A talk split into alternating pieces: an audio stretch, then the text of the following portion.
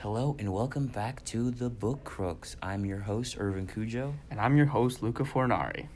All right, so today we are here to talk about a new release by Neal Shusterman. It's called Game Changer.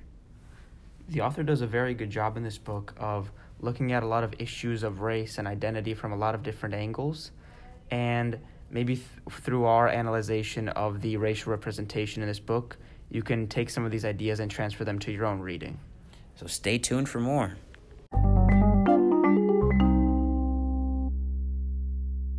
So, Ervin, how'd you like the book? I I really liked the book. It was uh it was a bit it was kind of simple. Um, basically, you have this kid named Ash, and he's a football player, and every every week at his football game, he gets hit so hard that he changes into he travels through dimensions, and in each dimension, he learns something new about himself. It's something new about society around him. Um, this book has focuses on many different issues, but most most especially, and the thing we're going to focus on most here is its relationships with race. The way we're going to look at this racial aspect of the story is not through Ash himself, but through his black friend Leo, which stays close to him throughout the story. Um, in the first parallel universe, the biggest change is that Brown versus Board of Education, which desegregated schools, never actually desegregated schools, so it was overturned. And yeah, just through that change, we can see how di- how different Leo's life becomes and how Ash's life becomes from the default normal world.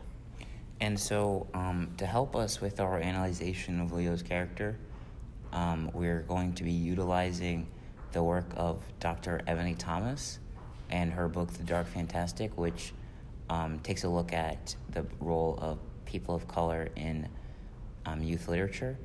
And so, using her work, we're going to uh, try and um, examine and see how Leo, uh, as a character, compares to other people of color in similar um, books and movies. Yeah, so Leo before the in the first world and Leo in the second world were quite different people, huh? Yeah, so um, in the original universe that that um, Ash and Leo come from, uh, Leo is a very intelligent.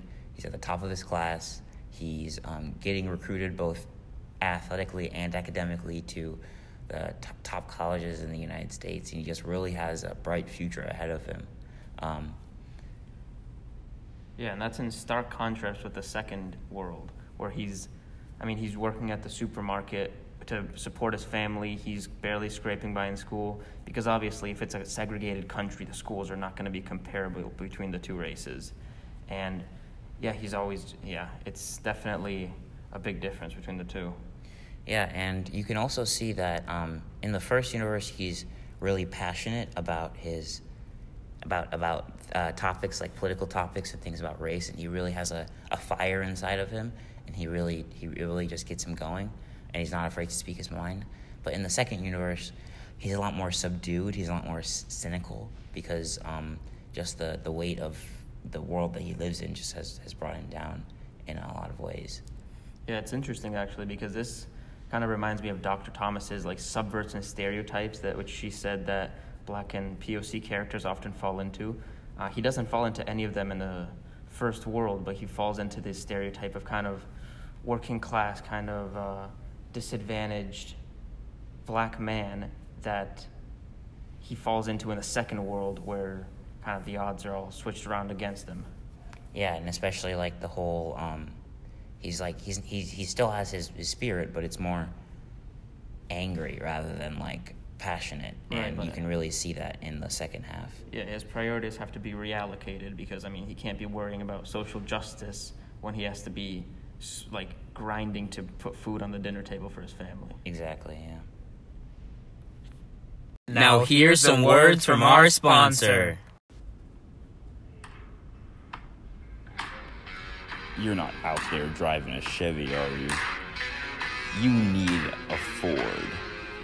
Your heart desires a Ford. Get the all new Ford F 150, made with traction tires. All road, all set. so, in a similar way that um, Leo's character changes a lot between the two halves of the story, you can see that his purpose, his role in the story changes just as much, if not more. Um, and so in the be- in the first section, Leo is a lot more of an active sort of um, speaking role in the story. He's he's really actively trying to change the mind of Ash and help him see that certain things that Ash doesn't think are a big deal are actually are a big deal uh, surrounding race, things like affirmative action, or other, or um, police brutality or things like that. Um, but then in the second half of the story, where um, Leo is in a much different situation, um, his his he really he really does that less by talking to Ash, but more just showing him the way he lives, showing his life. His life is a lot worse um, off, and he, he really is like a, a living demonstration of the racism in the world that uh, they're now in. Um, and so, in in some ways, if you uh, relating to um, Dr. Thomas's work, you can see that the first role definitely subverts um, a lot of uh, stereotypes in how um, black characters are seen. Um, as, as, as in, in he's, he really feels a lot more of a of like a wizened mentor role. Mm-hmm. But then in the second half, you can see it's it's in a, in a way it's, it's kind of similar to how what the thing she talks about in her book with the, a character in the Hunger Games named Rue, and she's a black character who really feels more like a like a sacrifice character, more like a, a demonstration and how evil people can be. And Leo kind of feels like that at at some points in the second half of the story. Yeah, a big part of that feeling that way is when Leo actually goes to jail. Um, pretty much, he goes to jail for completely. I mean, it definitely happened. It wouldn't have happened the same if he was a white character. I mean, he was trying to save a guy who stole a, a chicken or something. What was it from the store? And he was trying to save him from getting like shot by his own boss. So he jumped at his boss who was holding a gun and like took him to the ground just so he wouldn't shoot this like poor guy who was just trying to eat.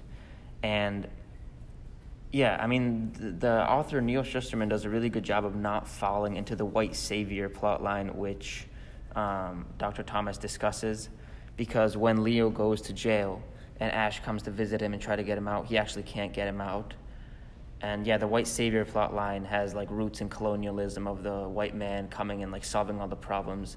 So that was very good of the author not to fall into that, like Dr. Thomas discusses as a negative thing. Yeah, and so like a, a large portion of the thing is that Ash realizes that he can't save, he can't solve everything, and that's a really big point of growth for him. And so it really makes the story better off for it. Right, yeah. It's really like the conversations that Ash and Leo were having in the original world came to actually happen, like in real life events, in this second segregated world. So, the last topic we wanted to talk about was about the author himself, Neal Shusterman. And so, before I read the book, and while I read the book, um, I had seen a picture of him, and I and I and most I think most other people assumed that he was black. Yeah, me too. Um, but then he then when I was doing some research before making this podcast, I realized that he didn't identify as black. Yeah, it was a review. It was an interview with him on Book Riot, and they talked about his race, and he said, "Yeah, I don't really identify as a POC," which was really shocking to me because, I mean, this whole book was very like heavily revolving around being of color and like racial issues, and I thought he write it from the standpoint of a black man, but it turns out he didn't and because he doesn't identify as a POC, he doesn't necessarily say that he identifies as white. He just kind of made it seem like he didn't fit into any of the boxes, so he just preferred to not name a specific label on his race. Yeah, and so I found that really, really interesting because it's not, it's rarely ever you you find like a story about race that comes from a person who doesn't fit into a racial group, you know, because um, and that might have had a little bit of an effect on the way he writes his characters because he doesn't necessarily fall into a lot of the, the tropes that you can see a lot of white authors falling into. But yeah, such as the white savior plot line that Dr. Thomas talks about, which we discussed before. Exactly. Um, but he also isn't writing from the perspective of a black character, of a black person. And so that might have been a reason why he didn't focus his focus more on the black characters in the story. But he does write Leo in a very dynamic way, which is really interesting. Mhm, Yeah, because I mean, he's probably like even though he doesn't identify as a POC, he's probably experienced things the same way POCs do, just because of as a person yeah the way he people. looks. Um, which yeah, I thought my first thought when hearing this was that this would give him like a more like objective view in some way to like look at all the characters from like a different ground because he doesn't have any personal experience with one of them. But then ag- again, I thought like the way he would be treated would be as a POC just because of the way he looks. Yeah, you can't you can't will yourself out of being perceived as a race. Right. So, Yeah. yeah. Alrighty.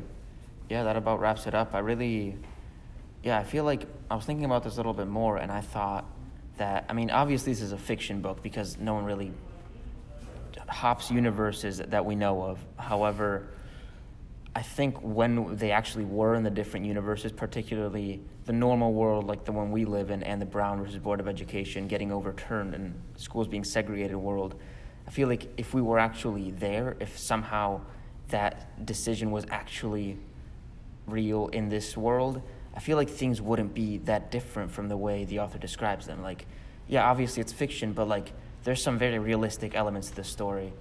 And yeah, particularly tracking Leo along with the change in his environment, I think was done very well.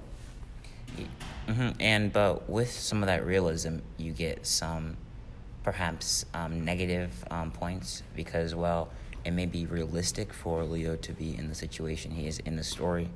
It um it fall it definitely falls into some tropes um that we talk about um with how he, see, he comes off as a sort of a sacrificial lamb at some points in the story.